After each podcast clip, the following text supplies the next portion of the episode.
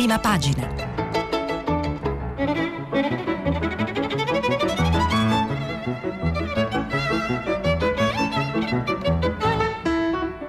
Questa settimana i giornali sono letti e commentati da Maddalena Oliva, vice direttrice del Fatto Quotidiano. Per intervenire telefonate al numero verde 800 050 333. Sms e WhatsApp anche vocali al numero 335 5634 296. Buongiorno e buona domenica a tutti i radioascoltatori, agli amici di prima pagina. Eh, questa è diciamo, una giornata, la giornata che chiude una settimana che, in cui abbiamo raccontato e in un modo o in un altro vi ho accompagnato questo, eh, nel registrare insomma, questa crisi di governo, soprattutto tra tutti gli argomenti di cui abbiamo parlato, che mh, vede ancora e vedrà ancora insomma, nuovi sviluppi a partire anche dalla prossima settimana.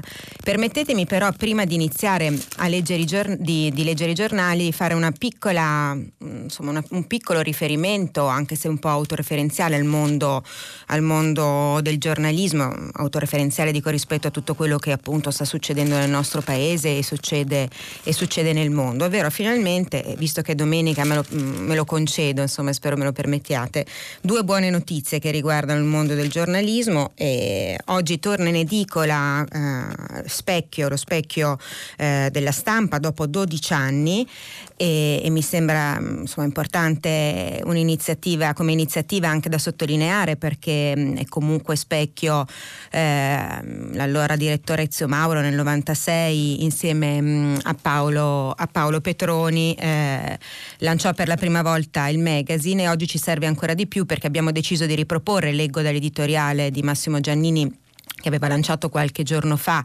appunto proprio il ritorno in edicola di Specchio ai nostri lettori quello che per noi è sempre stato un manifesto identitario e per il mercato editoriale un modello di, di giornalismo. Eh, la formula mh, mm, che è sempre stata quella della lezione di Oreste del Buono che dopo Giulio De Benedetti aveva curato su, sulla stampa la storica rubrica Specchio dei tempi è quella di osservare e descrivere l'alto dal basso e il basso dall'alto. Quindi eh, un in bocca al lupo eh, per i colleghi della stampa e per ehm, e, insomma, per quello che riguarda questo ritorno e questa buona notizia dal punto di vista del mercato editoriale, così come anche ieri non abbiamo fatto in tempo a parlarne, ehm, ma eh, buon compleanno anche eh, al Foglio, alla redazione ai colleghi del Foglio che compie appunto 25 anni, ha compiuto 25 anni ieri, eh, c'è stata, ieri hanno pubblicato anche una lettera eh, di auguri e soprattutto insomma di riconoscimento del, dell'apporto anche eh, al dibattito dibattito culturale che in un modo o in un altro questo giornale ha avuto in questi 25 anni, una lettera del Presidente della Repubblica Mattarella e, e comunque insomma la si pensi anche su questi, sia sul foglio che sulla stampa, in generale insomma su tutta la varietà ehm, dei nostri quotidiani, eh, come diceva Walter Lippmann, quando tutti pensano allo stesso modo nessuno pensa molto e quindi insomma benvengano anche le, le singole sensibilità ehm, dei, diversi, dei, diversi, giornali. Proprio a proposito di quando tutti pensano nello stesso modo, nessuno pensa molto, diciamo che a leggere invece tornare più, eh, più tristemente, mi viene da dire, alla crisi, alla crisi di governo, eh, oggi, eh, oggi, è una giornata, diciamo, userò soprattutto ehm, il Corriere della Sera per cercare di, mh, mm, insomma, di, un po' come in Virgilio in questa, in questa selva oscura, ci sono delle interviste molto molto interessanti, quello che riguarda appunto i posizionamenti dei, delle diverse forze in campo, ma cominciamo un po' come abbiamo fatto anche diverse, diverse mattine eh, di questa settimana con il film diciamo, della giornata precedente, quindi rivediamo a rallentatore la giornata di ieri delle consultazioni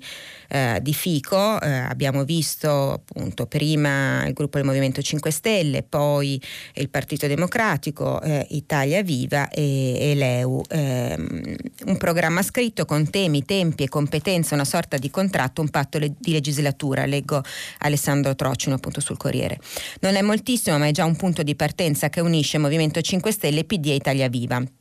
La prima giornata di consultazione del mandato esplorativo assegnato a Roberto Fico fa registrare segnali contraddittori, con qualche accenno di dialogo, ma anche veti e frecciate reciproche.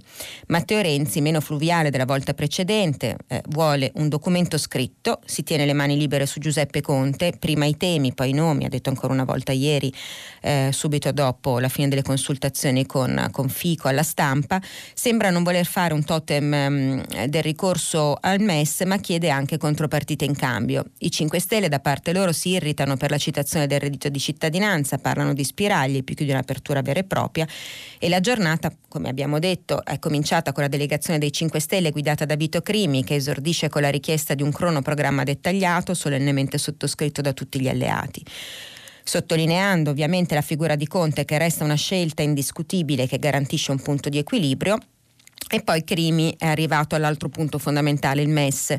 Chiede di accantonare temi provocatori e divisivi, come appunto il Fondo Salva Stati, e, e la delegazione del PD da canto loro, eh, guidata da Nicola Zingaretti, ribadisce che Conte è la sola personalità capace di raccogliere i consensi necessari, anche se eh, mi permetto di fare un piccolo inciso, mi sembra che questo l'abbia ribadito con chiarezza Zingaretti su Facebook ieri, mentre invece, eh, ma magari sarà sfuggito insomma a me che sono stata non così attenta eh, durante mh, la lettura ehm, del suo messaggio alla fine delle consultazioni con Fico, eh, non ha fatto il nome di Conte, credo che in realtà se così, se venisse confermato è per una scelta scelta in realtà precisa, proprio appunto per non um, dare alibi evidentemente ad altri, ad altri, esponenti, eh, in particolare penso a Matteo Renzi, eh, diciamo per non appunto impiccarsi ai nomi. Col Premier, eh, scrive sempre Trocino, si schiererà anche l'EU e poi chiede eh, Zingaretti un governo ampio fondato su un programma vincolante e strategico.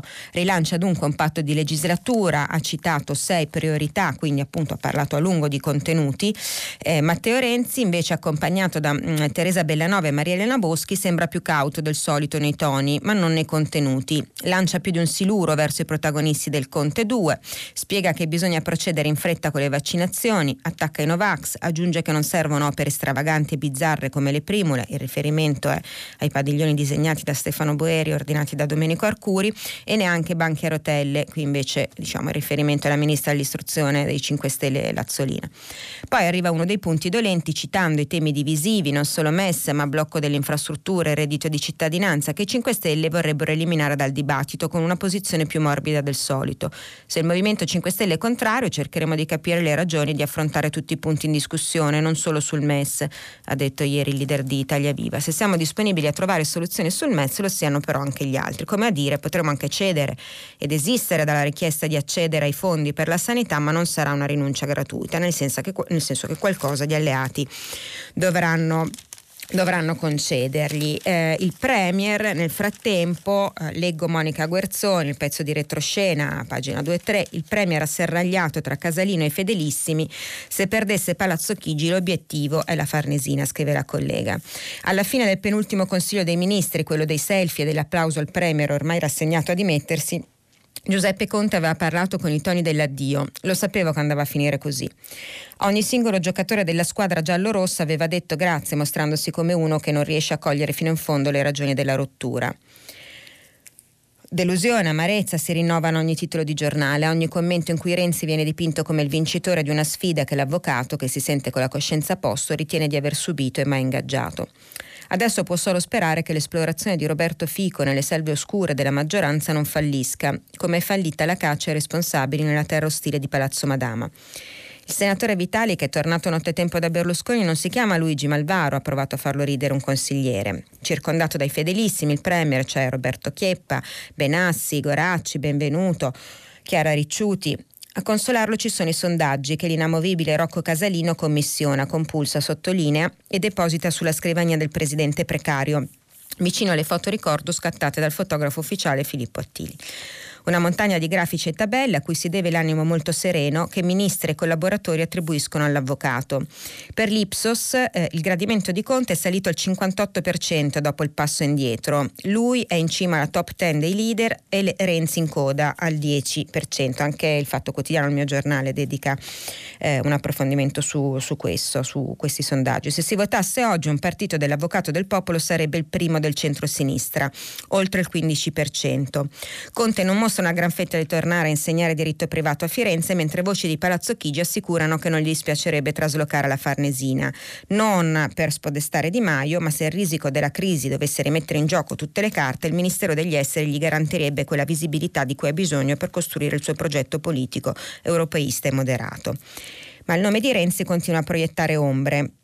Se Matteo trova una sponda nel PD, riesce a farti fuori. È l'incubo ricorrente che via WhatsApp i ministri Dem provano a scacciare dalle notti del giurista ehm, pugliese. Giuseppe, su di noi puoi stare tranquillo, leggo dei virgolettati che riportano insomma, il pezzo di retroscena. Nicola ha capito la trappola e terrà fino all'ultimo perché sa che l'obiettivo di Matteo è far saltare l'alleanza tra PD e Movimento 5 Stelle. Se l'obiettivo è costruire alternative ai sovranisti, io ci sto, ha avvertito Conte. Se invece finisce con un governo di tutti, è chiaro che non c'è bisogno di me. E qui l'ombra è quella del governo istituzionale. Leggo Francesco Verderami sempre sul Corriere che si concentra sul Partito Democratico. Gli alleati si mostrano decisi ma sono pronti anche a un compromesso. Restano possibili il sacrificio del Premier o il governo istituzionale. Il capo dello Stato l'altra sera ha delegato quattro giorni di esplorazione a Fico e un dirigente del PD è sbottato. Il primo giorno servirà a capire che Conte per Renzi è già superato, gli altri tre serviranno a noi e ai 5 Stelle per metterci d'accordo su chi dovrà fare il Premier. Anche perché in 96 ore Fico dovrebbe fare quello che il Presidente del Consiglio non ha fatto in due mesi. Ecco a cosa si riferiva ieri quando Renzi ha risposto alla richiesta di lealtà avanzata da Zingaretti. Lealtà è anche ripetere in pubblico ciò che si dice in privato. E se due mesi fa gli ex compagni di partito convenivano sulla pessima gestione dei dossier da parte di Conte, due mesi e una crisi dopo, il leader di Italia Viva può decidere le sorte del Premier, della coalizione e della legislatura. Abbiamo consegnato tutto nelle sue mani e ora ci dobbiamo affidare alla sua misericordia, commenta uno dei notabili Dem. In fondo anche Renzi, che ha un enorme vantaggio di posizionamento in questo momento, comprende di avere margini limitati e una sola mossa a disposizione. Se ieri non si è sbilanciato è perché non ha ancora deciso. È vero che non c'è quasi nulla di personale nella disputa con Conte, ma il punto è che oggi il Premier dimissionario si pone come un competitor molto insidioso nell'area politica di centro e quindi va neutralizzato. Dicevamo, le interviste che secondo me oggi è molto eh, importante tenere presente sono peraltro a specchio. Eh, Roberto Gressi ha intervistato Goffredo Bettini a pagina 6 del Corriere e Maria Teresa Meli invece ha intervistato Matteo Renzi. Goffredo Bettini, patto con Conte Premier o si andrà al voto a giugno. Renzi dica che vuole fare, il governo di tutti non c'è. L'ipotesi delle urne è una sciagura, ma l'esecutivo istituzionale è impraticabile e dannoso. Gressi chiede, Conte è l'unica soluzione? Eh, sappiamo che Bettini è stato insomma, in quest'ultima fase, ma in generale eh, eh, diciamo, pontiere in un modo o in un altro del mondo, ehm, del mondo Dem da una parte e di Giuseppe Conte dall'altra.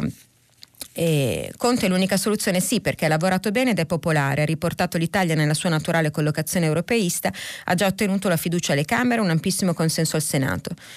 Dove è finito il PD? I media lo raccontano così, con l'immagine di una, crisi, di una crisi dove è tutto riassorbibile solo allo scontro tra Conte e Renzi. Il ruolo del PD è e sarà fondamentale. Senza il PD infatti non ci sarebbe alcuna stabilità della Repubblica né la possibilità di una crescita ecologica e solidale. Noi siamo l'elefante buono che si porta in groppa qualche suonatore di tamburello. Alcuni commentatori, credo che il riferimento sia con Città De Gregorio di Repubblica, poi vediamo insomma meglio eh, la polemica che c'è stata ieri tra um, la giornalista di Repubblica e eh, il, seneta- il, um, il segretario Dem Zingaretti, alcuni commentatori amplificano il rumore del tamburello e non si accorgono che l'elefante buono dà la forza e la direzione per andare avanti.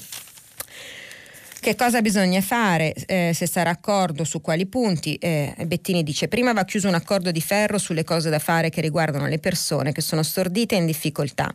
Se riusciremo, come spero, a trovare una sintesi positiva, si passerà poi agli assetti, ovvero per banalizzare e semplificare le poltrone. Il leader di Italia Viva ha dichiarato di essere Macron di voler ridurre il PD al 6% come i socialisti francesi. Non è andata così, per fortuna. Adesso eh, noi siamo oltre il 20% e Macron preoccupato spinge l'Italia a fare un governo, in riferimento all'intervista di Nais Ginori su Repubblica che abbiamo letto ieri. In politica tuttavia non si vive ricordando le ferite, non ci sono veti nei confronti di Renzi, deve dire a noi, ma soprattutto agli italiani, che cosa vuole fare perché il tempo è scaduto. E poi vi dicevo appunto l'ipotesi del voto per Bettini una sciagura. Se incombe non è per nostra responsabilità, evitare che si realizzi significa ricomporre in meglio ciò che si è rotto, ma non ci sono alternative. Governi istituzionali di tutti e di nessuno sono impraticabili e dannosi. Ma che cosa succede se alla fine Renzi dovesse dire no a Conte? Sono fiducioso che non accadrà, ma se al contrario dovesse accadere, o, a quel punto si paleseranno ulteriori parlamentari, famosi responsabili costruttori, disponibili ad andare avanti, o penso si arriverà a un governo elettorale che ci porti al voto a giugno. E credo che, come abbiamo registrato in questi giorni, sia anche da un certo punto di vista un possibile piano B per Conte stesso, impegnandoci noi nel frattempo a ridurre drasticamente la pandemia, a vaccinare gran parte della popolazione, a mandare avanti il recovery ed approvare le riforme necessarie per fronteggiare la disoccupazione, garantendo i ristori alle categorie più colpite e tentando anche di trovare un'intesa su una buona legge elettorale. Il voto, ripeto, è una sciagura, ma non un colpo di Stato, semmai è l'ultima risorsa della democrazia. Renzi, proviamo prima a fare un esecutivo politico, che è anche quello che ha detto e ribadito ieri, le urne saranno nel 2023 invece per eh, il leader di Italia Viva. E poi entra anche, e su questo necessariamente faremo, mm, ci fermeremo un attimo sulla polemica rispetto al suo volo a Riyadh. Va capito, dice Matteo Renzi, che governo sarà, chi lo guiderà, poi si decidono le nomine anche di secondo livello. Maria Teresa Meli eh, chiede a Renzi una parte del PD, per esempio Goffredo Bettini, ipotizza il ritorno al voto, l'abbiamo appena letto. Renzi risponde al solito spauracchio per terrorizzare qualche parlamentare preoccupato. Prima di votare c'è da fare il recovery plan, gestire i vaccini, fare il semestre bianco e eleggere il nuovo Presidente della Repubblica. Lo sanno anche i muri. Qualche dirigente politico si finge di essere un raffinato stratega, giocando la carta della paura sui senatori, perché sappiamo che in questo momento il partito di Matteo Renzi stimato dai sondaggisti intorno al 2-3%, non, mm, rischierebbe eh, con tutta probabilità con questa legge elettorale di non avere nessun esponente ehm, in Parlamento in nuovo, a fronte di un possibile nuovo, nuovo voto. Tutti sanno quindi, dice Renzi, che al voto non si andrà prima del 23. L'ipotesi di un governo Draghi continua a circolare.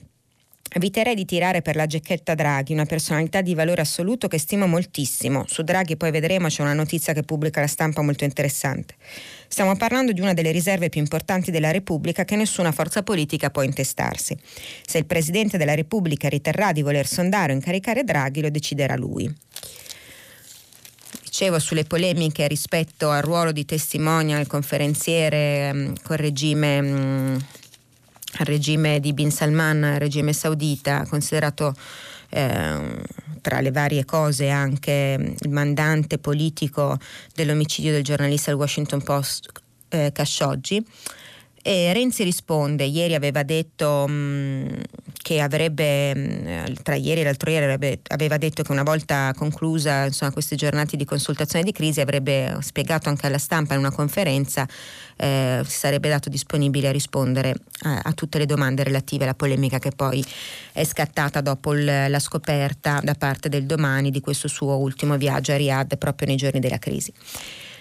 Eh, sono stata a una conferenza, ne faccio tante ogni anno in tutto il mondo, è un'attività che viene svolta da molti ex primi ministri e grazie a questo pago centinaia di migliaia di euro di tasse in Italia. Sono certo che anche il presidente Conte, quando lascerà Palazzo Chigi, avrà le stesse opportunità di portare il suo contributo di idee. Quanto all'Arabia Saudita, Matteo Renzi diciamo, continua, soltanto chi non conosce la politica estera ignora il fatto che stiamo parlando di uno dei nostri alleati più importanti. Il regime saudita è un baluardo contro l'estremismo islamico, la forza politica ed economica più importante dell'area. Se vogliamo parlare di politica estera, diciamolo, è grazie a Riyadh che il mondo islamico non è dominato dagli estremismi. Poi vedremo invece che cosa, che appunti proprio rispetto a questa sua lettura della politica di Riyadh mi fanno notare eh, altri, mh, altri colleghi su altri giornali. C'è anche un'intervista sempre sul Corriere a Silvio Berlusconi, Paola Di Caro, esecutivo di alto profilo con le forze migliori, il governo dei migliori, per, uh, che abbiamo visto già ieri nell'intervista um, di Repubblica Mara Carfagna. Forza Italia è responsabile, non si fa dettare la linea, l'ex premier nella nostra coalizione c'è rispetto reciproco, ci sono certamente sensibilità diverse, ma nessuno autorizza nessuno. Su Renzi um, Silvio Berlusconi uh, fa presente, dice spesso anche cose giuste, ma il rapporto con lui dipende poi dalle scelte che farà. Quindi insomma in un modo o in un altro come se Forza Italia si dicesse disponibile a un eventuale governo istituzionale. Eh, su questo c'è anche Antonio Tajani intervistato invece su Messaggero il mattino, ora governo, dei migliori, se non vogliono c'è il voto. Draghi andiamo per gradi, ma è il solo modo per affrontare i problemi, eh, ribadisce Tajani. E su questo invece una piccola notazione, eh, c'è mh, mm, un esponente insomma, che è stato per tanto tempo anche ex ministro dei governi Berlusconi, c'è Giulio Tremonti intervistato invece dalla stampa che dice idea pittoresca il governo dei migliori, dopo Monti non credo più ai tecnici. Non c'è alternativa alle elezioni, è assurdo votare per le amministrative nonostante il Covid e non fare lo stesso invece poi per le politiche. Però appunto dicevamo che cosa ci potrebbe essere dietro, ehm, avendo letto insomma, l'intervista di, eh, di, Renzi e soprattutto avendolo ascoltato ieri rispetto insomma, al, a, questo, a, questo, tentativo di rimettere al centro i contenuti, c'è il tempo, il giornale di, eh, di Bechis che apre con le condizioni di Renzi, via il reddito di cittadinanza tra le altre cose, i paletti del leader d'Italia Viva per far partire il nuovo governo eh, sarebbero appunto adozione del MES, MES, sblocco delle infrastrutture, un piano di rilancio per l'ILVA. L'obiettivo comunque, e via ovviamente il reddito di cittadinanza, l'obiettivo del rottamatore è sostituire e indebolire conti e se salta tutto, nel caso c'è Marta Cartabia. C'è anche un'intervista stavolta, questa volta sulla stampa a Maria Elena Boschi a firma di Alessandro Di Matteo un accordo ma solo con le idee chiare su giustizia e recovery siamo lontani. Il capogruppo, la capogruppo di Italia Viva alla Camera, nessuno può dubitare del valore di una figura centrale come quella di Mario Draghi. Mario Draghi, dicevamo, sulla stampa, pezzo di Lario Lombardo di retroscena, quelle telefonate del colle a Draghi che fanno tremare Partito Democratico e Movimento. Qualche giorno fa, inizio la lettura, un senatore di Italia Viva, scosso dai dubbi se strappare o no con Matteo Renzi, ha chiesto al leader perché dovremmo rinunciare al governo. La risposta è stata: Chi ha detto che rinunciamo? Ti assicuro che non rinunceremo, solo che al posto di Conte ci sarà Draghi. Ti dispiace? Mario Draghi, l'ex presidente della Banca Centrale Europea, è sempre lì, al confine tra il sogno di chi lo evoca come salvatore della patria e la realtà della politica come eterna incompiuta. Se ne parla, se ne riparla da mesi, ma solo adesso, da pochi giorni, le voci hanno fatto spazio a indizi che portano a qualcosa di ben più concreto. Scrive Lombardo, ci sono state telefonate, tante telefonate, lo ha chiamato Renzi, ma soprattutto lo ha sentito Sergio Mattarella appena tre giorni fa. Se non sbaglio, è proprio Renzi nell'intervista che abbiamo da poco letto della Meli fa un passaggio su questo che potrebbe diciamo, essere più di un indizio sul fatto che effettivamente queste telefonate ci sono state. Ci potrebbero essere state, vedremo appunto, il Quirinale ha anche già precisato, quindi smentite non se ne attendono all'orizzonte. Dal Quirinale precisano che non c'è stata alcuna volontà di sondarlo, che non è quello il senso da ricercare nei colloqui abbastanza frequenti del Presidente della Repubblica con l'ex numero uno della BCE. Sta di fatto che la notizia dei contatti avvenuti nel bel mezzo delle consultazioni ha preso subito a circolare tra tutti i partiti, scoperchiando timori e speranze, a volte mescolate all'interno delle stesse forze politiche. Anche Renzi ovviamente ne è stato informato e lo considera un passo importante nella sua direzione, portare Draghi al governo come Premier. Ho già fatto un capolavoro di strategia politica, ha confidato l'ex Premier ai suoi parlamentari. Questa sarebbe la degna conclusione. Secondo una fonte di Italia Viva molto vicina a Renzi, che chiede l'assoluto anonimato, nelle ultime 48 ore ci sarebbero state due novità importanti. La prima, una disponibilità condizionata di Draghi. La seconda, la possibilità di un appoggio esterno della Lega a un eventuale governo del presidente istituzionale guidato dal banchiere. Il leader di Italia Viva si sente spessissimo con lui e da un anno lo assedia con la proposta di portarlo a Palazzo Chigi. Non è il solo, lo hanno fatto anche il leghista Giancarlo Giorgetti e questa suggestione ha cominciato a farsi largo pure tra i vertici del Movimento 5 Stelle. Forza Italia è in prima fila da mesi e in questo senso si potrebbero anche leggere appunto l'intervista di Silvio Berlusconi nel governo dei migliori e una fonte autorevole di Forza Italia conferma il progetto condiviso con Renzi. Draghi al governo, sostenuto da Silvio Berlusconi e fuori dalla maggioranza, quindi con un appoggio esterno Lega. Sin dal primo giorno di questa crisi alla segreteria nazionale di Nicola Zingaretti sanno che sarebbe l'epilogo ideale per Renzi, quello a cui puntava da sempre. Governo istituzionale è vissuto come un incubo dal PD. Bettini non ha lasciato dubbi su questo. Ancora scottato dall'esperienza di Mario Monti quando il partito rimase da solo a difendere il professore. Certo, non sarebbe semplice da digerire nemmeno per il Movimento 5 Stelle A quel punto meglio un governo politico, dicono, guidato da un PD, Franceschini o dall'unico grillino che potrebbe farlo, Fico. Ma lontano dai riflettori, quando il discorso vira sulla possibilità che la crisi scivoli verso il voto, i 5 Stelle diventano bravissimi a elencare gli effetti positivi di avere Draghi alla testa dell'Italia. Zingaretti difende Conte, anche per difendere il PD da quella che verrebbe percepita come la completa e indiscussa vittoria di Renzi. E forse per questo il segretario Dem continua a insistere sulla possibilità del voto, se Renzi dovesse affogare le speranze di un Conte Ter in un mare di veti, sul commissario straordinario alla battaglia del virus Arcuri, sul ministro dell'economia Roberto Gualtieri, sui ministri di giustizia e istruzione Alfonso Bonafete e Lucia Azzolina. Di fronte a questa sconfitta sarebbe preferibile andare presso alle urne, si dicono sia Zingaretti sia Conte, e in quest'ottica di elezioni anticipate sostengono che il vertice del PD potrebbe dare l'ok a un governo istituzionale solo fino a giugno, sempre che convincano i gruppi parlamentari formati da ex renziani con poche chance di tornare candidabili a mollare la poltrona. C'è mm, interessante un, il solito mm, scenario sul sondaggio di Nando Pagnoncelli mm, del Corriere della Domenica, favorevole al contettare il 40% degli italiani, il 36% vorrebbe un altro nome, quasi uno su due italiani sono contrari al voto anticipato, mentre sì dal 28%.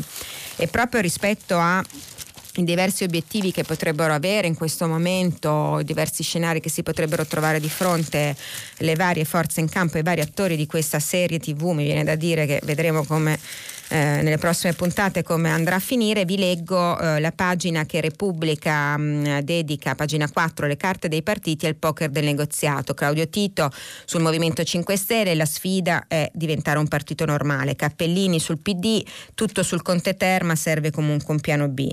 Eh, la, la, Rivara su Liberi Uguali, quel ritorno con i Dem in caso di elezioni, Italia Viva, Sebastiano Messina, la speranza segreta, il governo istituzionale e Beh invece che si occupa dei responsabili comunque bada l'importante sopravvivere.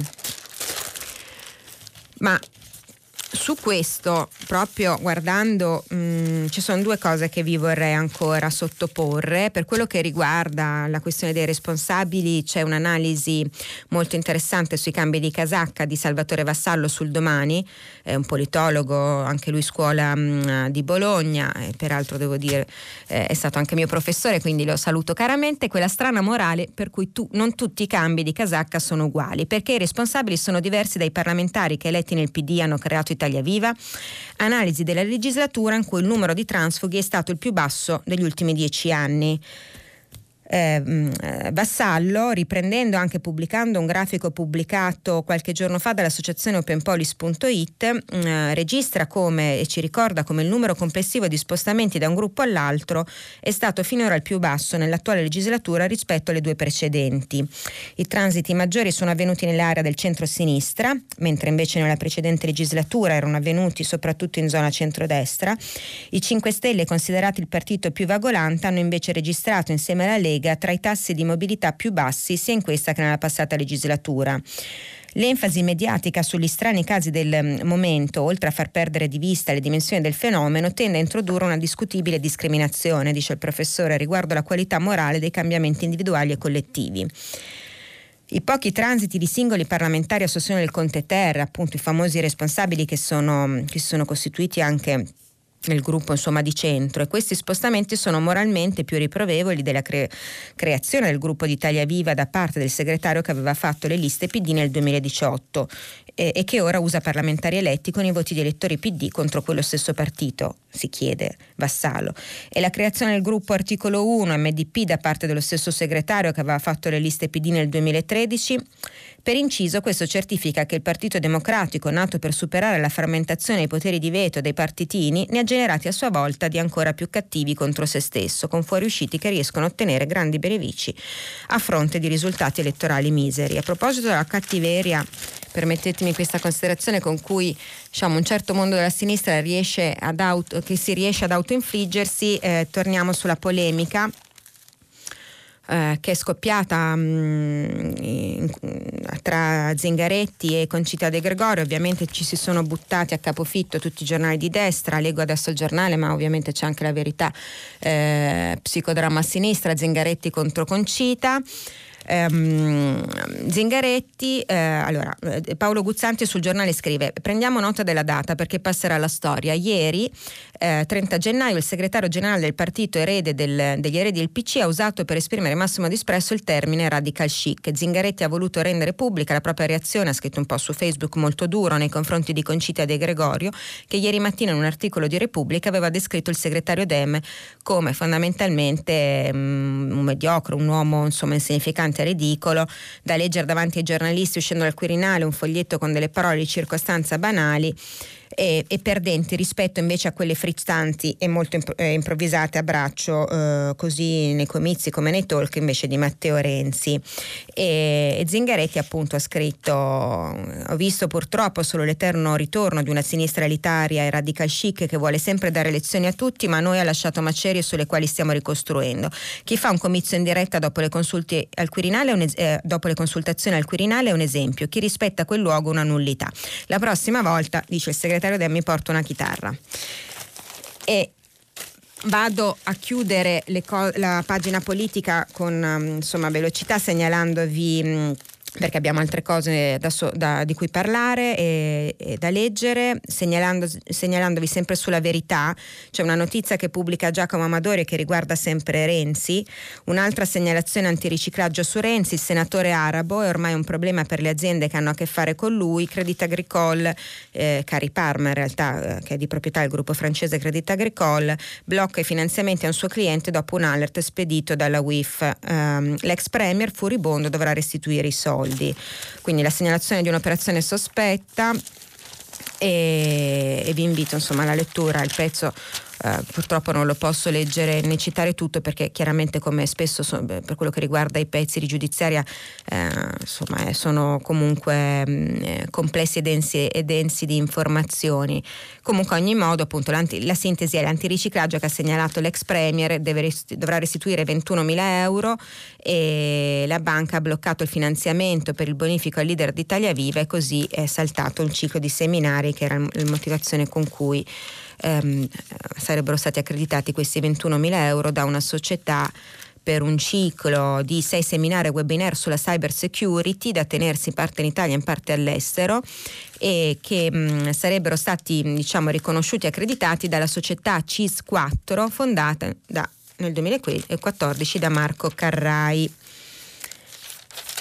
E, mh, su, proprio a proposito del suo ruolo da conferenziere, il ruolo di Renzi, vi cito Giordano Stabile, inviato a Beirut eh, sulla stampa che ricorda mm, gli stranieri schiavizzati, il rinascimento pa- saudita pagato dagli ultimi, il costo del lavoro basso citato da Renzi è figlio di un doppio standard, i dipendenti nazionali hanno salari nettamente più alti degli immigrati, così anche Maso Notarianni sul domani quanto costa davvero il lavoro nel rinascimento di Renzi, anche il Fatto Quotidiano che dedica ancora una doppia pagina a tutto quello che non torna rispetto al viaggio ehm, e alla polemica che poi è scoppiata su um, Renzi a Riyadh. Ma dicevamo, ieri eh, molte delle forze politiche hanno posto l'accento sulla necessità insomma, di risolvere velocemente, di dare un governo all'Italia, soprattutto citando l- la campagna vaccinale. Eh, iniziamo a parlare di Covid, AstraZeneca, la notizia eh, di ieri, ok dell'AIFA anche per l'Italia al, è stato autorizzato il vaccino eh, della casa farmaceutica anglo-svedese ma meglio per gli under 55 quindi andrà bene tra i 18 e i 55 anni e, e questo insomma è un bel problema perché ehm, ad esempio sia la regione Lazio che Puglia sto leggendo ora ehm, dal mattino così i cinquantenni in salute saranno coperti prima degli ottantenni eh, ricordiamo l'AstraZeneca è la, il colosso cui, su cui l'Italia come acquisti aveva fatto, mh, aveva fatto, più conto, parliamo di oltre 40 milioni di dosi che abbiamo acquistato eh, di vaccino AstraZeneca. Eh, Boccia, il Ministro della Salute dovrà indicare la strategia, Garattini sarà una decisione politica ma anche etica, il Ministro Boccia entro febbraio ci saranno 6 milioni di dosi, ha detto ieri, ma ce ne aspettavamo però più del doppio, quindi il piano e il focus che dedica sempre il mattino a firma di Mauro Evangelisti. Il piano vaccini parte già in salita, sappiamo che dobbiamo recuperare anche con um, i ritardi che ci sono stati nelle consegne nelle ultime settimane sia da parte di Pfizer sia a questo punto da parte di AstraZeneca che ha annunciato meno 60% per la prima consegna che deve ancora venire, dovrà ancora venire L'obiettivo potrebbe essere quello di mh, mm, immunizzare prima le forze dell'ordine, prof e detenuti, ma solo sotto i 55 anni, quindi più sani. A Fiumicino, da, mh, mm, si pensa alla costruzione di un centro da 5.000 iniezioni al giorno, la Moratti invece per la regione Lombardia chiama Bertolaso Sempre sui vaccini c'è mm, una pagina sulla stampa Vaccini a raggi X dove Valentina Arcovio eh, passa appunto a raggi X tutti i vari vaccini che in questo momento di cui abbiamo sentito parlare da Pfizer, Moderna, AstraZeneca, Johnson Johnson, Sputnik, il russo, poi il cinese Sinopharm e reitera invece quello, ehm, quello autoprodotto in Italia, quindi la mappa di tutti i sieri messi a punto dagli scienziati del mondo. Sul Covid c'è soprattutto, secondo me, molto interessante oggi l'intervista che Fiorenza Sarzanini sul Corriere della Sera, la vice direttrice, fa a mm, Miozzo, Agostino Miozzo, il coordinatore del Comitato Tecnico Scientifico. Troppa improvvisazione nella campagna vaccinale, usiamo volontari e soldati non possiamo più sbagliare. Eh, quello che si chiede Miozzo è che cosa succederà con l'immunizzazione fuori da ospedali e RSA e a un anno dalla dichiarazione dello stato di emergenza dico uh, che se vogliamo battere questo virus non possiamo permetterci altri errori perché rischiamo di pagarli eh, a, a caro prezzo. Ovviamente dobbiamo partire da quello che abbiamo fatto e tanto ma più che ritardi vedo ancora molta improvvisazione, poca preparazione del territorio nell'affrontare la campagna vaccinale non ho elementi per giudicare se abbiamo fatto tutto ciò che era necessario fare o se avremmo potuto fare di più o meglio, perché gran parte di quei dossier sono, sono secretati, non mi permetto quindi di giudicare. Vedo però disordine e cattiva gestione del processo, i furbi del vaccino, la scarsa informazione sulle prospettive e la poca comunicazione dedicata a fasce diverse della popolazione. Miozzo propone di usare la protezione civile e i suoi volontari, con le migliaia di organizzazioni presenti in modo capillari sul, sul territorio, e poi torna in chiusura, ad esempio sulla questione della scuola che per lui in questi mesi è stata una delle priorità che in un modo o in un altro eh, invece le, le scelte della politica hanno messo in secondo piano e ehm, spesso la politica non vi ha seguito. È vero, a molte decisioni della politica centrale e periferica non mi hanno convinto. Penso all'euforia incontrollata dell'estate liberi tutti, peraltro devo dire proprio il Corriere pubblica in prima pagina le fotografie dei centri eh, ieri presi d'assalto da, insomma, in quest'ultima giornata che è ancora arancione perché sappiamo che da domani la maggior parte delle regioni diventeranno gialle, però insomma c'era un Montana libera tutti. Eh, I politici locali quest'estate si sono distratti in modo vergognoso rispetto alle raccomandazioni sulle criticità del momento. Penso alle elezioni di settembre, svolte in coincidenza con l'anno scolastico. Penso ai clamorosi ritardi nell'affrontare la riorganizzazione della scuola, per finire poi con le incredibili decisioni prese dai singoli governatori nel totale disprezzo dell'interesse del Paese. C'è anche un'analisi a firma direttamente il consulente del Ministero della Salute, Walter Ricciardi, invece su avvenire Covid, la risposta italiana sui vaccini non funziona. Ecco i due punti deboli della strategia.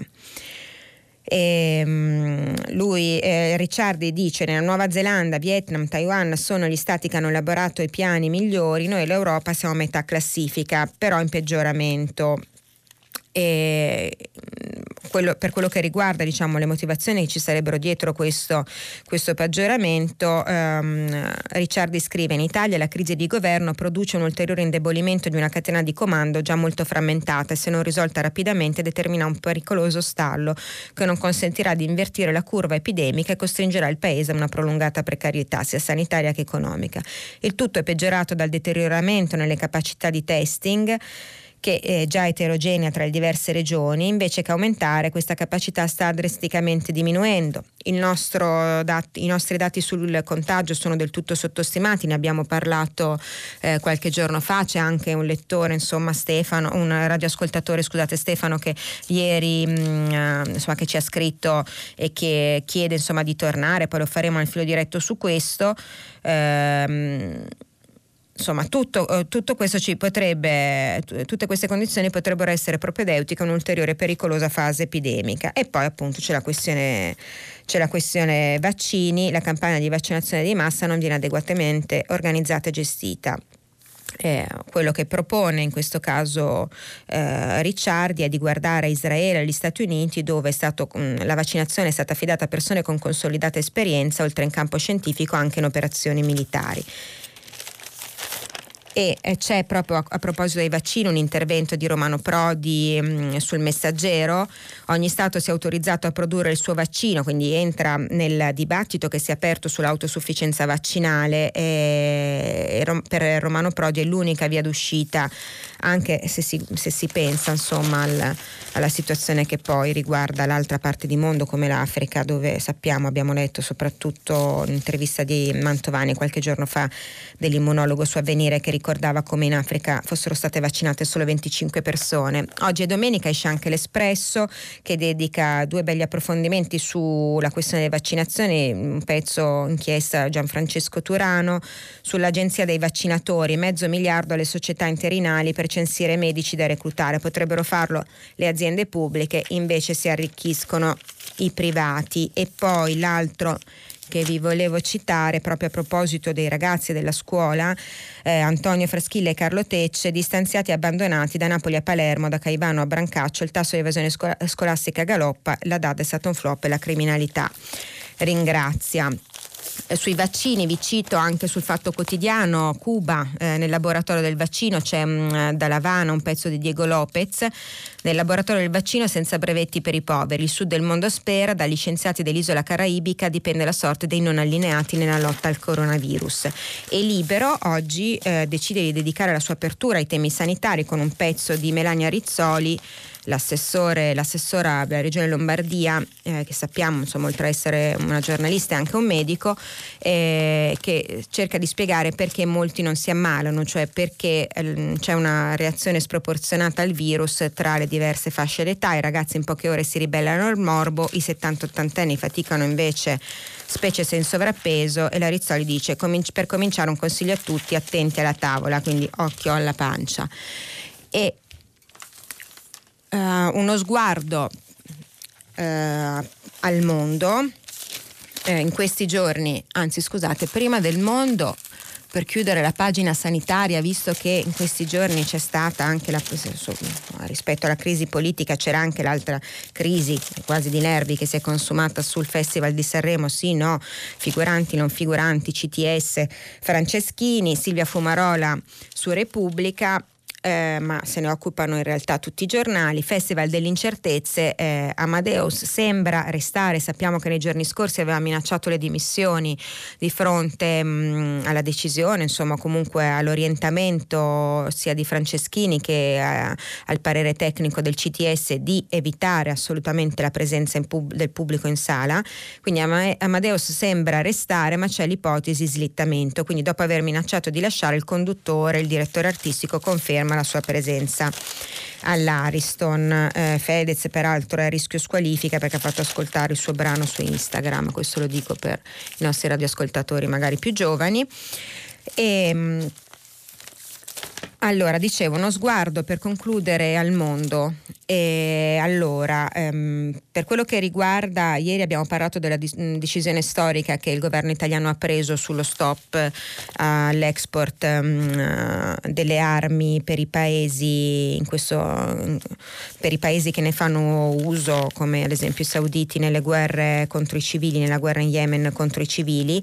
La RVM sappiamo che la, la, le commesse insomma, di, di quel quel tipo di armi e missili che, abbiamo, che sono state insomma, revocate verso l'Arabia Saudita sono prodotte da un'azienda che ha sede in Sardegna e scrive il manifesto RVM fa ricorso contro la scelta del governo, l'azienda controllata dalla, dalla più grande tedesca Rheinmetall reagisce alla revoca delle commesse, decisione d'azienda politicamente strumentalizzata e agita la solita arma dei licenziamenti. Abbiamo parlato in questi giorni anche molto della rotta balcanica, mm, insomma, sia citando dei reportage struggenti eh, nei Balcani, soprattutto rispetto ai respingimenti che la polizia mm, eh, a Zagabria, insomma la polizia croata eh, fa nei boschi dopo chilometri e chilometri, dopo che queste persone mm, percorrono al freddo e al gelo chilometri e chilometri. E, c'è nello scavo su avvenire che invece pubblica una notizia proprio a proposito di questo. Ieri un caso sulla rotta balcanica perché una delegazione di europarlamentari formata da eh, Bartolo, Moretti, Maiorino, Benifei, quindi tutti insomma europarlamentari di casa nostra, è stata respinta dalla polizia di Zagabria al confine con la Bosnia. Erano arrivati lì per osservare appunto le operazioni anti-immigrazione della polizia croata, ma per la prima volta nella storia dell'Unione Europea quattro europarlamentari sono stati respinti senza troppi complimenti dalle autorità. Adesso vedremo se per via diplomatica ci sarà una, una reazione europea e anche magari del governo italiano. E, ehm, in Nigeria l'osservatore romano eh, questa è una buona notizia, voglio chiudere così. Multinazionale del petrolio, la Shell, che è stata condannata a risarcire il danno ambientale, la vittoria dei contadini. Quattro contadini dell'inquinato delta del Niger avevano chiesto giustizia a un tribunale olandese contro la multinazionale del petrolio Shell per le perdite degli oleodotti che avevano, che avevano funestato i loro villaggi e ce l'hanno fatta, sono arrivati alla sentenza vivi solo in due dopo 13 anni di lotta in tribunale. Eh, pubblicità e poi ci ritroviamo con il filo diretto. Eccoci, bentrovati dopo la pubblicità. Apriamo il filo diretto con la prima telefonata del radioascoltatore. Pronto? Pronto? Buongiorno. Buongiorno, sono Franco, telefono da Bassano del Grappa. Sì. Vorrei dire due cose. Allora, nel caos politico in cui ci siamo infilati, e, e dal, dal, quale sembra non ci sarà in tempi abbiamo distolto gravemente l'attenzione al recovery plan nonostante fino a ieri Renzi ne abbia fatto un campo di battaglia ottenendo a quanto pare anche qualche risultato se vogliamo, però non sembra bastare. Risultato comunque sproporzionato, dico io, rispetto al fatto per cui ci siamo trovati nelle polemiche senza un governo. Ma veniamo al punto, veniamo al punto. Francamente mi sembrano fondate le severe critiche di Confindustria che ha ripreso ad attaccare il recovery plan, denunciando tutta una serie di inadeguatezze rispetto alle attese dell'Europa, che forse perderà la pazienza, non lo so. Allora, mancano progetti di dettaglio secondo cui le risorse verranno spese, non è poco.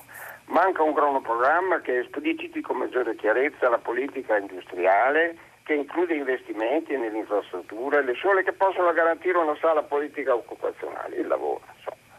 Ma, ma in sostanza quello che è peggio è che manca ancora una struttura generale del piano, una sorta di, go- di governance adeguata Ah, dico, sarà arduo pensare che fino che entro aprile risolveremo questo problema e forse addirittura impossibile nell'ipotesi in cui si vada al voto.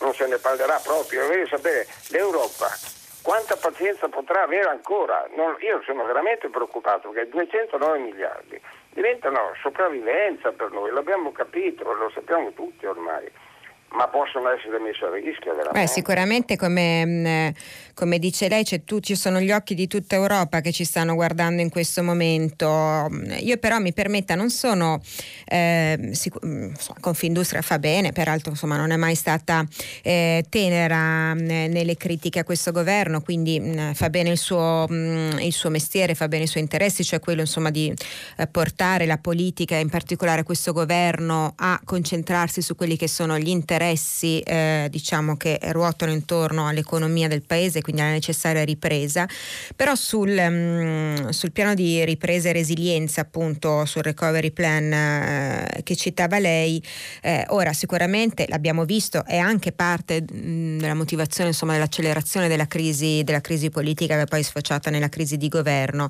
proprio il dibattito su come è stato scritto questo piano, però ricordiamoci che eh, il termine ultimo per la presentazione del piano è aprile eh, Conte aveva detto, aveva, insomma, auspicava che la versione, una versione insomma un pochino mh, mm, più concreta e quasi definitiva, eh, sperava di poterla consegnare per metà febbraio. Eh, ora il problema è sono stati definiti gli, gli, assi strategici come la digitalizzazione, la transizione ecologica, i progetti di inclusione, sono state definite, devo dire in maniera insomma, abbastanza generica, le priorità donne, giovani, mezzogiorno, insomma che sono poi le, le, le solite cose che ci sentiamo, eh, che si sentono dire, poi bisogna capire come dalle parole si passa ai fatti. Certo, per il momento ci sono una serie di cifre, diciamo, inserite eh, eh, in una tabella in corrispondenza di alcune voci che riguardano appunto le sei missioni e eh, le sei missioni di struttura. Va capito con quali, co- come riempire queste,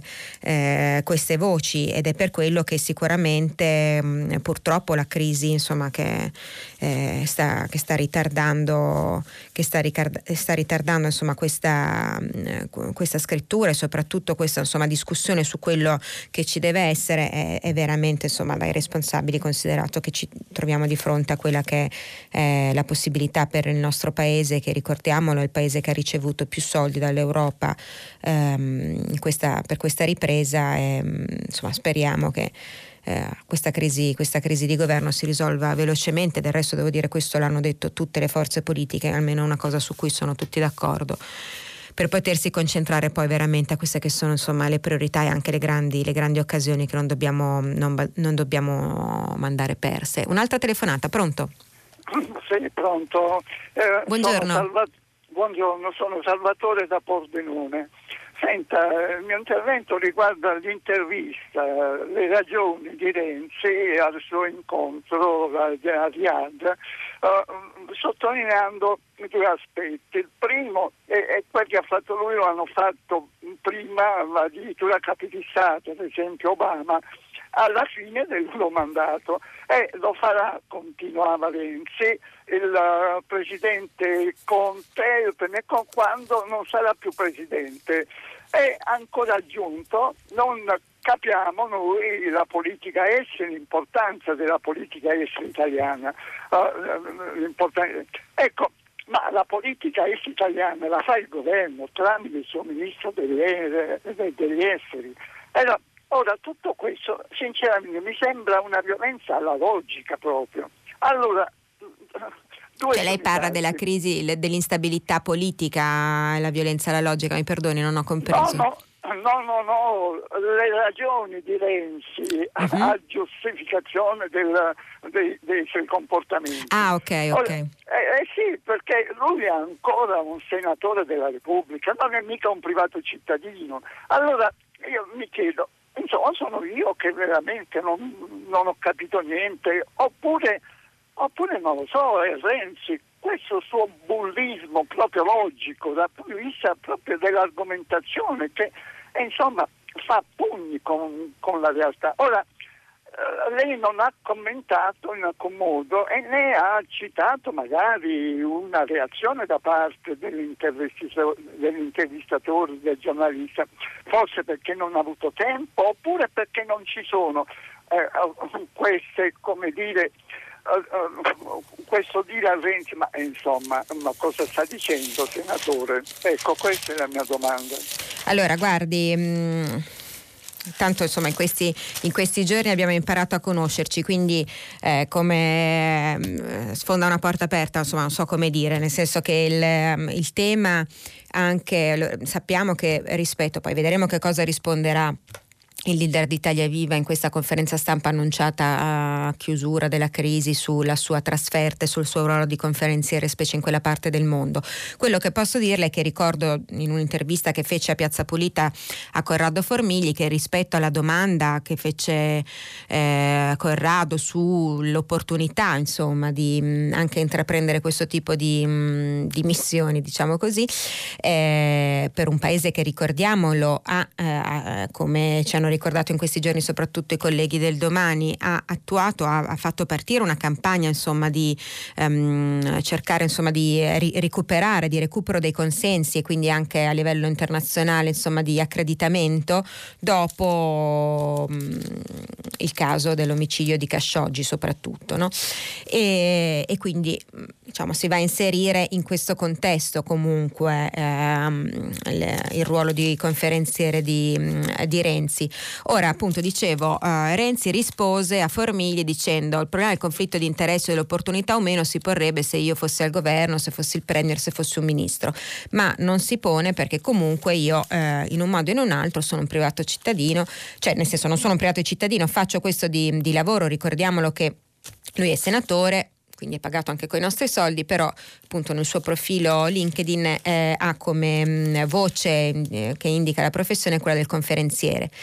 Eh, io credo che sia, ripeto, l'ho già detto e non l'ho nascosto in tutti questi giorni, invece assolutamente inopportuno, politicamente molto molto discutibile, specie se questa cosa diciamo cade in delle giornate che sono molto molto delicate per la politica italiana e per una crisi che lui stesso diciamo ha fatto, ha azionato o quantomeno accelerato.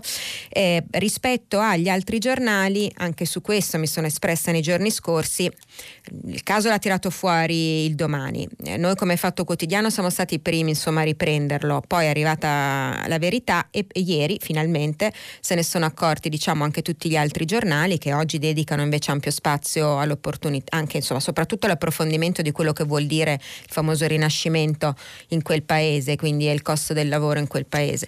E devo dire che mh, mm, mi ha fatto abbastanza specie stamattina leggere ad esempio l'unico pezzo che riportava mm, mm, il commento di Roberto Saviano, che ricordiamolo è diventato la firma del Corriere che ieri su Facebook eh, e sui social ha attaccato molto duramente mh, mm, Matteo Renzi e già uh, anni fa aveva messo in discussione questo intell- intellettuale, insomma, e scrittore Saviano, l'opportunità eh, che Renzi diciamo, andasse avanti con questo tipo di, ehm, di viaggi e di relazioni, ricordando come Principe Bin Salman, che tanto appunto Renzi ha ha omaggiato, abbia fatto uccidere eh, un giornalista come Khashoggi. E devo dire che mi ha fatto abbastanza specie che questa cosa, così come anche le critiche di padre Zanotelli piuttosto che i radicali, l'ho dovuta leggere sulla verità, che sappiamo che non è un giornale che ama che ama Saviano.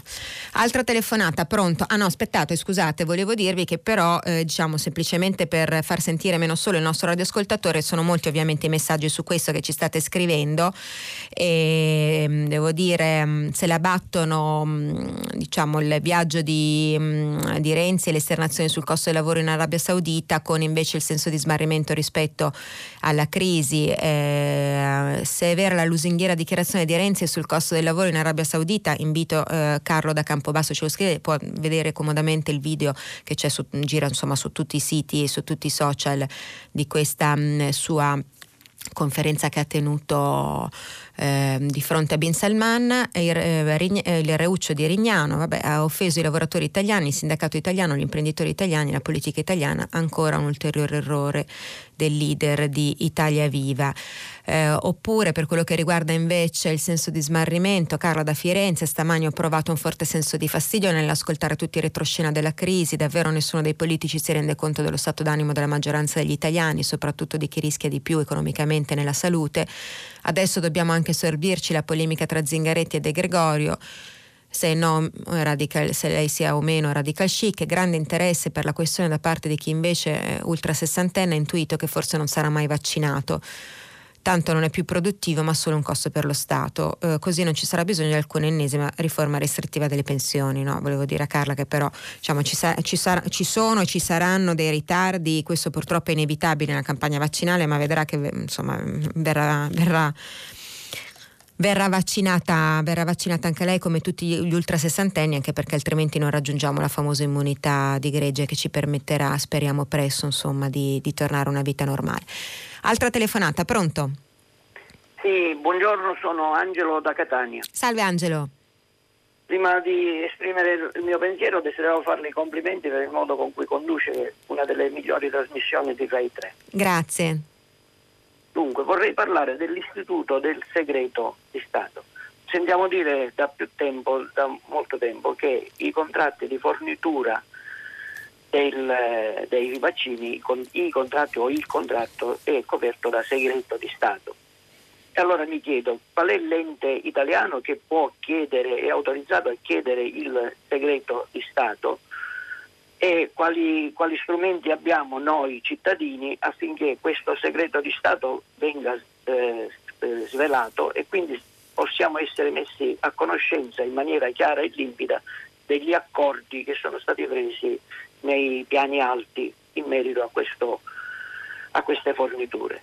E, e su questo, sempre sull'argomento segreto di Stato, lasci che faccia anche una piccola, piccolissima digressione ricordiamo in questo momento che anche la strage di Ustica è coperta da segreto di Stato, quindi qualcuno ai piani alti sa come andarono le cose, ma a noi cittadini non è consentito conoscerle.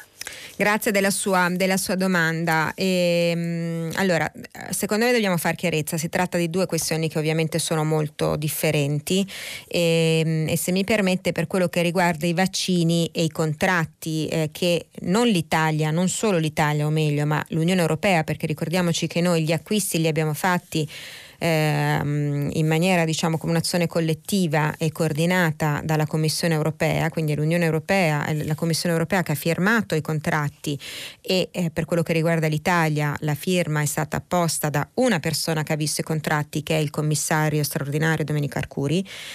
E, ehm, questi contratti sono stati, l'abbiamo visto in parte in questa settimana, ieri abbiamo letto eh, a qualche estratto del contratto che è stato desecretato eh, che abbiamo sottoscritto con AstraZeneca, eh, qualche settimana fa invece era stato reso pubblico quello con CureVac. Il problema è che chiaramente questi contratti, trattandosi insomma di mh, mm, negoziati che sono stati fatti in grandissima velocità e in una situazione di grande emergenza, sono pieni di omissis e clausole, e clausole che rimangono segrete anche dopo essere insomma, resi pubblici gli stessi contratti.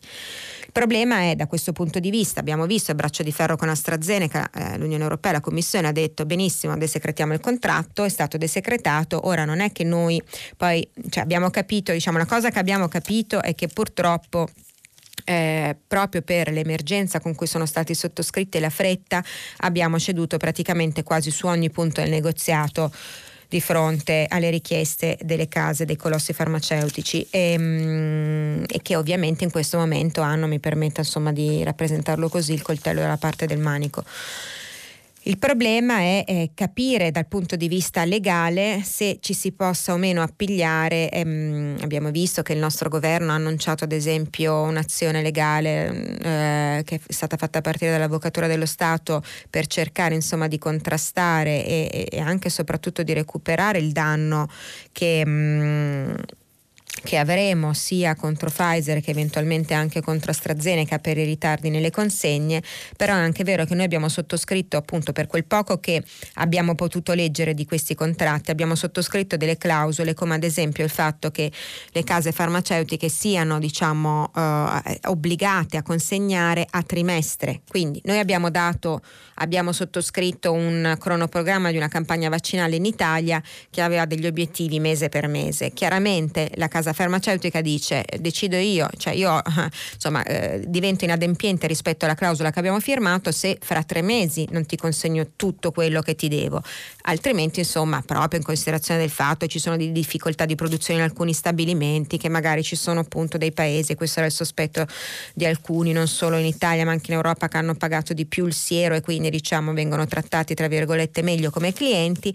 Questa è l'unica cosa che noi possiamo fare, cioè fra tre mesi, eh, gennaio, febbraio, marzo andiamo lì e cerchiamo di capire. Devo dire che per aver letto e per essersi in particolare anche il mio giornale devo dire occupato ad esempio con l'intervista all'europarlamentare Bar- Mark Botenga che è uno di quelli che ha fatto di più la campagna sulla trasparenza dei contratti che abbiamo sottoscritto per i vaccini credo che abbiamo delle armi abbastanza spuntate devo dire la verità almeno dal punto di vista legale eh, quindi solo mh, un'azione politica diciamo congiunta forse può ottenere la pubblicazione di questi contratti ma abbiamo visto che anche una volta che vengono pubblicati le ripeto sono così tanto pieni di omissis e di clausole segrete che comunque purtroppo non, um, non ne usciamo ecco. il tema vero è quello appunto dell'autosufficienza vaccinale di una battaglia per liberare i brevetti ovviamente riconoscendo come abbiamo citato prima l'intervento di Romano Prodi su questo riconoscendo le case produttive produttrici il giusto diciamo, costo per la ricerca che in maniera straordinaria hanno portato avanti per arrivare a questo risultato in meno di un anno. Altra telefonata, pronto? Pronto? Buongiorno. Buongiorno, sono Anna, chiamo dalla provincia di Trento. Buongiorno, ringrazio, ci dica. La, buongiorno, la ringrazio per la sua conduzione priva di qualsiasi retorica, molto competente e chiara, grazie. Grazie a lei la per il complimento. La mia domanda è semplice, è ormai notizia nota che il vaccino AstraZeneca garantisce una copertura dalla malattia del 60%. Sì, 62% se non sbaglio, eh, se non vado errato. Mentre Pfizer viaggia sul 90%. Sì, anche Moderna è messa bene. Anche Moderna. Dico, ma io come cittadino perché dovrei accettare un vaccino che mi copre al 60% ritenendo il 40% di possibilità di ammalarmi molto alto? Non possiamo prevedere delle belle dispense piene di AstraZeneca che nessuno vuole? Guardi, allora, ovviamente diciamo è una questione molto tecnica e non voglio mh, entrare in quello che so, per, mh, rispetto all'affidabilità e ai risultati che le sperimentazioni che sono state fatte rispetto ai singoli vaccini, ehm, quei risultati relativi. La lettura di questi risultati, insomma, la lascerei agli scienziati eh, per non eh, incorrere il rischio di dire delle cose imprecise. La cosa che le posso dire, o, ta- o peggio ancora scorrette, visto che parliamo di una cosa così delicata e importante. La cosa che posso capire, che posso dirle è che per quello che ho capito noi abbiamo dovuto eh, sottoscrivere dei contratti al buio fondamentalmente, cioè ovvero lei consideri a novembre dicembre dell'anno scorso quando erano ancora in corso ehm, i trial sulla fase 3 di alcuni di questi vaccini, noi abbiamo dovuto decidere, noi come Italia ma anche come Unione Europea, su quale scommettere di più a livello di eh, preacquisti. Abbiamo scommesso per una decisione insomma, che eh,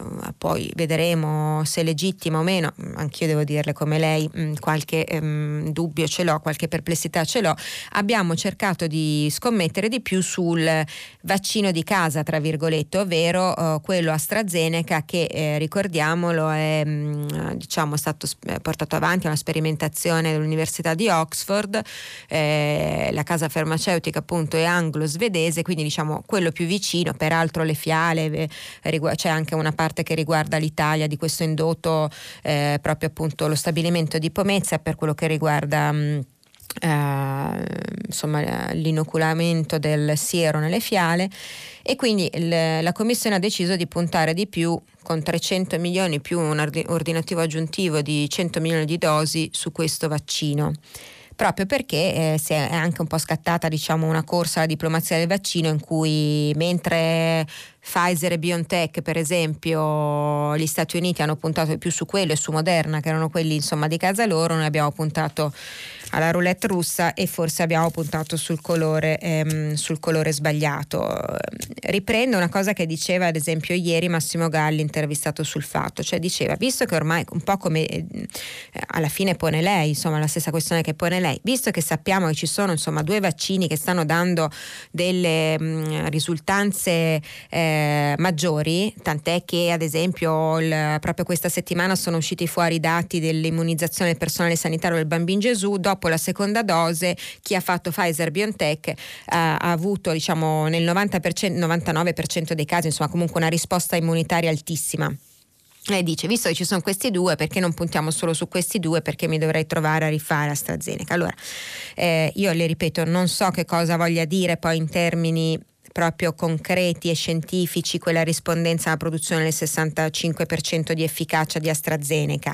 Credo che, come hanno detto un sacco di scienziati, comunque parliamo diciamo di, mh, mm, di, vaccini che funzionano. E poi c'è magari chi funziona un po' meglio eh, ce n'è uno che magari funziona un po' meglio e qualcuno che funziona un pochino meno, meno bene. Però credo che mh, mm, appunto è per quello che è importante anche, anche perché altrimenti non avrebbero superato, eh, superato le, le, autorizzazioni. Quindi da questo punto di vista è bene comunque chiarire che eh, proprio perché è importante in questo momento non avere diciamo mh, mm, non tentennare rispetto a questo visto che se hanno passato, visto che le autorizzazioni, specie quelle in campo europeo, sono molto molto severe, se hanno passato tutte il, il, l'autorizzazione, diciamo comunque eh, siamo, mm, possiamo stare tranquilli. È vero, ma questo devo dirle, si, si poteva comprendere già qualche mese fa, leggendo i primi risultati dei trial, è vero che AstraZeneca ha dei, diciamo, funziona meno bene sugli over, 60, eh, sugli over 55 addirittura, però diciamo i risultati parlano degli over 65, ma anche lì perché la sperimentazione stata fatta, eh, praticamente non è stata fatta sugli over 65, cioè su pochissimi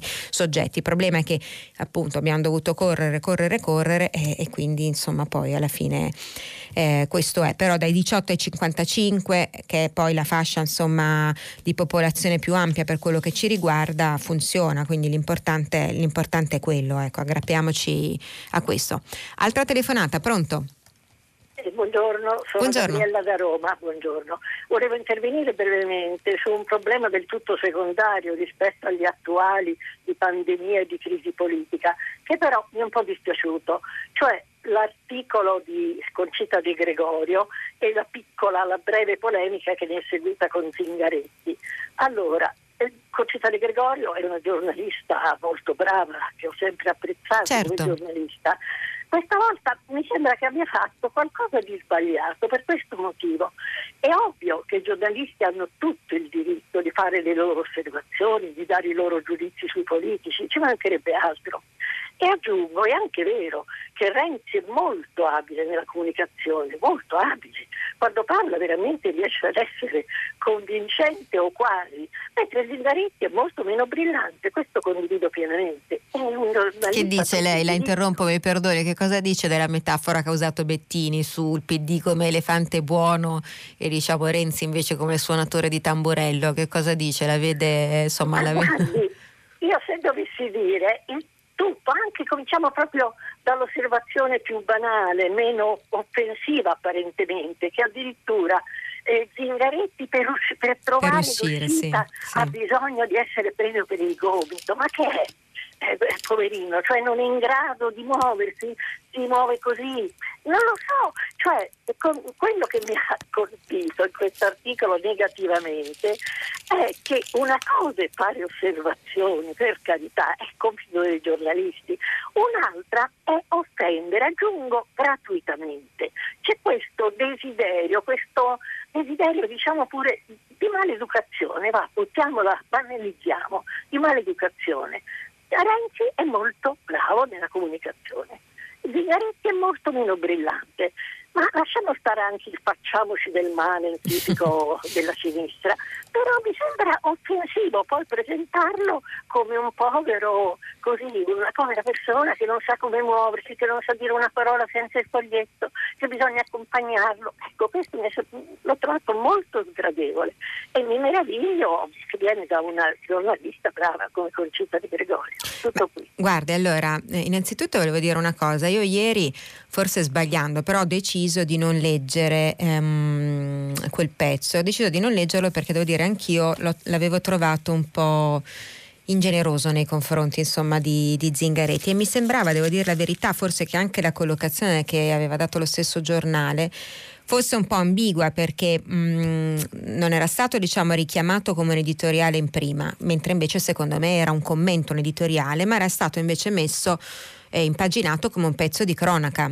Ricordiamolo, Concita De Gregorio, una grandissima giornalista, come diceva lei, è stata anche direttrice dell'unità ehm, ed è in questa, insomma, per quello che riguarda questa fase della sua vita professionale, soprattutto una commentatrice, un editorialista, un analista. Quindi secondo me il discorso è anche la forma con cui alla fine questo messaggio legittimo, a mio modo di parere, poi, a mio modo di vedere, poi appunto sul... um, può piacere o non piacere il modo in cui l'ha espresso.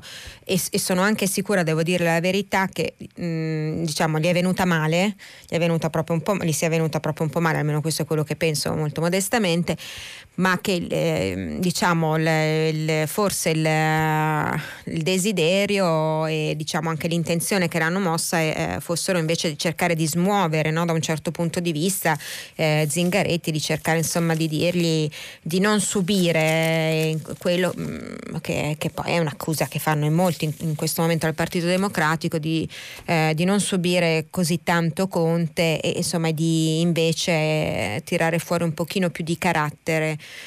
eh, come fa invece Renzi. Mm, quindi credo che diciamo, la sua fosse, visto che poi è una giornalista di sinistra ed è molto molto attenta alle dinamiche di quel mondo, eh, quindi credo che diciamo, l'intenzione fosse quella. Allo stesso tempo mm, io credo che la forza di Zingaretti sia anche invece proprio quella di essere così calmo, solido, eh, ricordiamolo che è riuscito diciamo, in un'operazione che sembrava fino a qualche tempo fa impensabile, cioè è riuscito a far risalire il Partito Democratico nei, ehm, nei consensi, anche grazie diciamo, a questo ruolo di responsabilità che si è ritagliato e anche di autorevolezza che si è ritagliato a livello europeo e, all'interno di questo, ehm, di questo governo. Quindi insomma penso un po' a questo, però penso anche che alla fine la risposta di Zingaretti e la De Gregorio sia stata, sia stata appunto con un po' di, cioè sia andata incontro proprio a quella sua richiesta di una maggiore, una, una maggiore verve, perché secondo me voglio dire quello che la risposta di Zingaretti è stata, diciamo, ha chiuso la polemica perché appunto eh, parliamo anche dell'opportunità di, di fare come, come, ha fatto Renzi, devo dire secondo me diciamo anche un po' con poco rispetto dell'istituzione che è la presidenza del Consiglio, un comizio praticamente eh, subito dopo la, la, prima consultazione al Colle, tant'è che ieri ha, avrà visto, insomma, più volte ha fatto la battuta dopo invece l'incontro con Fico dicendo dobbiamo stringere i tempi perché sapete altrimenti poi mi dicono che vado troppo a lungo e parlo troppo con i giornalisti, quindi se ne deve essere reso conto un pochino un pochino anche lui. E, um, un'altra telefonata, pronto? Buongiorno, sono Maria Chiara e chiamo da Roma. Buongiorno Io Maria Chiara. segnalare il fatto che ieri in una trasmissione sulla 7 Gramellini ha intervistato Loretta Goggi e Roberto Vecchioni a proposito del fatto del Festival di Sanremo del pubblico. Sì. Festival di Sanremo. Ora, senza entrare nel merito se sia giusto o meno avere il pubblico e che se sia possibile averlo in sicurezza, loro si sono dichiarati proprio eh, assolutamente contrari che in quel teatro sia impossibile cantare senza l'emozione del pubblico dal vivo, eccetera. E, e io volevo ricordare le dirette streaming dalla Scala da importantissimi teatri italiani, dal Metropolitan di New York e, e con tutti gli interpreti che hanno, hanno, accettato di cantare dal vivo, che hanno avuto molto più pubblico, tra l'altro in diretta streaming, anche dal Teatro dell'Opera di Roma c'è stato un barbiere di Siviglia molto certo. bello. Certo, anche perché stiamo diciamo, banalmente anche tutti a casa.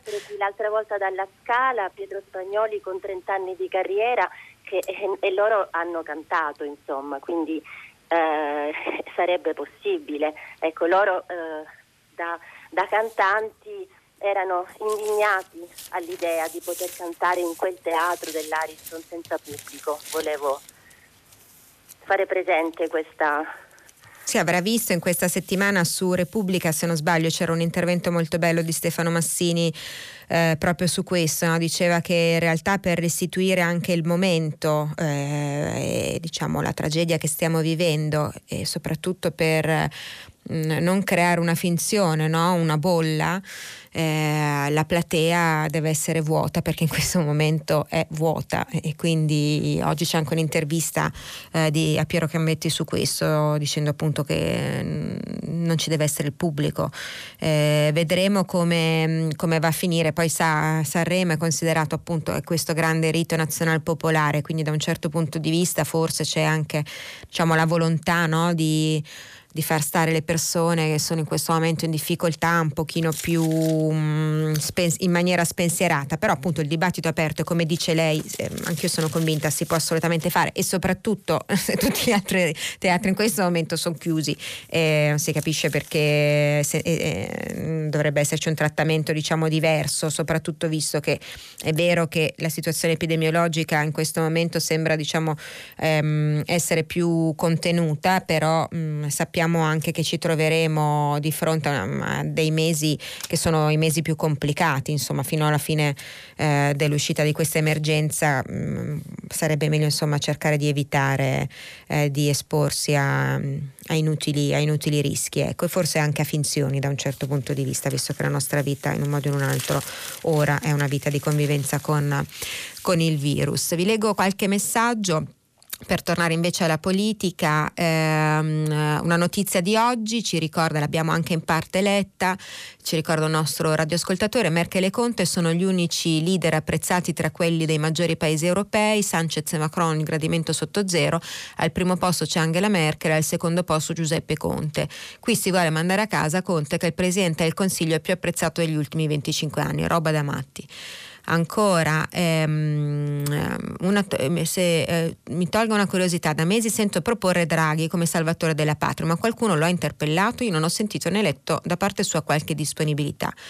E sono convinto che dovrebbe essere annebbiato per mettersi con quella compagine di sbandati abbiamo visto invece oggi che la stampa riporta diciamo, queste telefonate che sarebbero intercorse sia con il Colle sia con uh, il leader di Italia Viva, soprattutto nelle, mm, per quello che riguarda il dialogo tra Renzi e Draghi, insomma sarebbe un dialogo che va avanti da un po' di tempo.